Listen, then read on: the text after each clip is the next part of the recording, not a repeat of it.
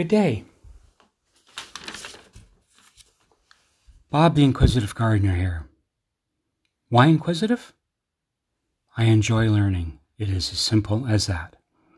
It is 21 degrees Celsius here in Renfrew, sunny, few white clouds floating by, a truly enjoyable day. Great day to be out and around. And, you know, there's a pandemic on, so put your mask on and social distance while you're out there, unless you're on your own property enjoying your garden. The other day, I had a visit with one of my neighbors in a, one of the best gardens I've ever been in. It's a flower garden. It's based loosely on an English country garden, but it, this woman understands plants. Enjoyed it, and she invited us back one day for tea when the pandemic is over and the lockdown is done. That could be a while yet, but it was nice to be invited. No rain is expected until Wednesday. The temperature's rising as the week progresses. Wednesday expected to hit 29 degrees, truly summer weather, with some rain. I'll be checking the soil temperature after that, probably the next day, depending on how much rain there is. Today, we're getting back to the garden, my small garden.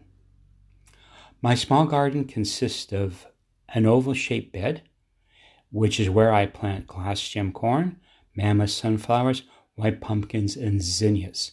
It's a version of the Three Sisters Garden, and I acknowledge that, and it's truly indigenous sources that inspired me to do this. This is a seed garden. I grow to save and share seeds. Some seeds go to colleagues, others to the seed library, which is located at the Renfrew Public Library. I was one of the people that helped bring the seed library to the Public Library. It was based on my experiences at the Campbellton Centennial Library in Campbellton, New Brunswick, where I also helped initiate with a few others a seed library, both of which are still operating today. I also have my own private library for when I don't share. Seeds are the past, present, and future. Multiple possibilities existing in one, usually small entity no, su- no seeds, no soil, no food, no life. Seeds, soil, sun, food. Simple equation.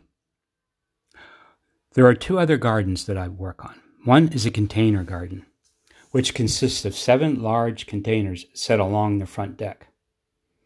I have grown strawberries, which the squirrels loved, cherry tomatoes, which they also kind of liked, but not as much, glass gem corn, sunflowers, zinnias, and much, much more. This is also a seed garden because growing for seed is my primary goal, but it also provides with numerous photo opportunities. Now, all my gardens do that. This one just happens to be um, specifically for that purpose. I take photos of all the stages in my gardens and share them on my blog, The Inquisitive Gardener.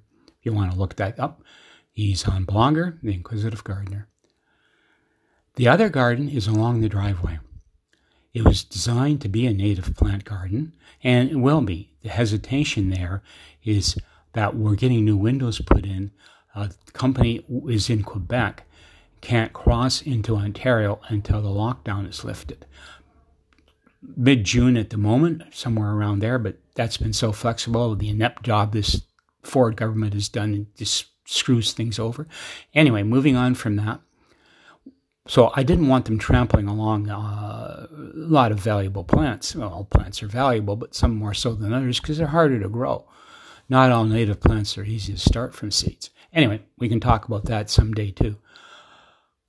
So what I've done is mixed up uh, a collection of the seeds that I had, sunflowers, zinnias, um, and a few others that were in my collection, and just rolled them up in some soil and spread them across my bed and watered them down.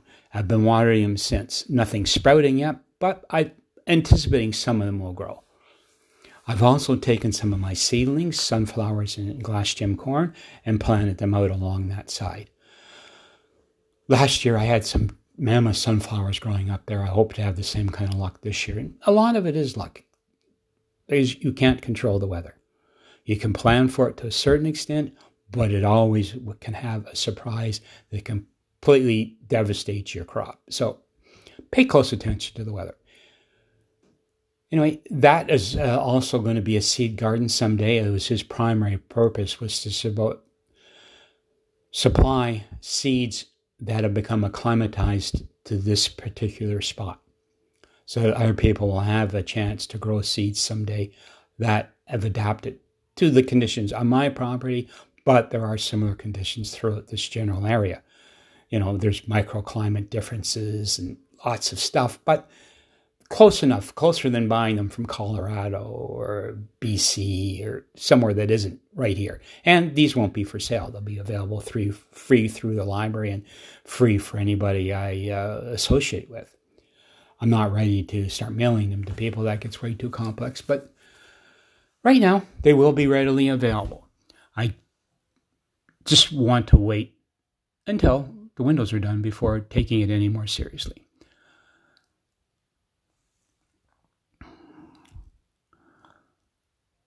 Gardening is how we connect with nature. It's how we connect with all the other beings. Gardening is one of the most important activities we can engage in, whether we're gardening for the soil or the soul. That's up to us. But both need to be nurtured, as does the mind. Mind, body, and soul are a trinity that, when connected properly, can make you feel healthy, smart, secure, aware and aware is not always the greatest thing because you can see all the things that are wrong. But going back to your garden, you can start making some adjustments. You can deal with climate change through the garden. You can deal with nutrition through the garden, and so on. Gardens and seeds and soil and sun offer many, many possibilities. It's all up to your imagination how you do them. And gardening, as I've said many times, is about experimentation. Try something new my white pumpkin that is doing so well in the garden right now, I didn't think it was going to work. It began as an experiment, but it took off. It grew and grew and grew, and it had to be put outside. It's fine. It's a good example. Another example of inappropriate seed starting is I was given two tomato plants, two beefsteak tomato plants that had been started back in February. They were already like three feet tall in tiny pots when I when I was given them. They didn't survive. I wasn't going to repot them. And so now I'm just breaking down as compost for other gardens. I don't like to waste anything, especially energy like that. Dead plants are a source of energy. Bear that in mind. Compost is important to build healthy soil. I've said that before, I'll say it again. Anyway, enough for today. This is running on a little longer than I intended. So until next week, happy growing, and remember, we are nature working. Have a great week. Bye now.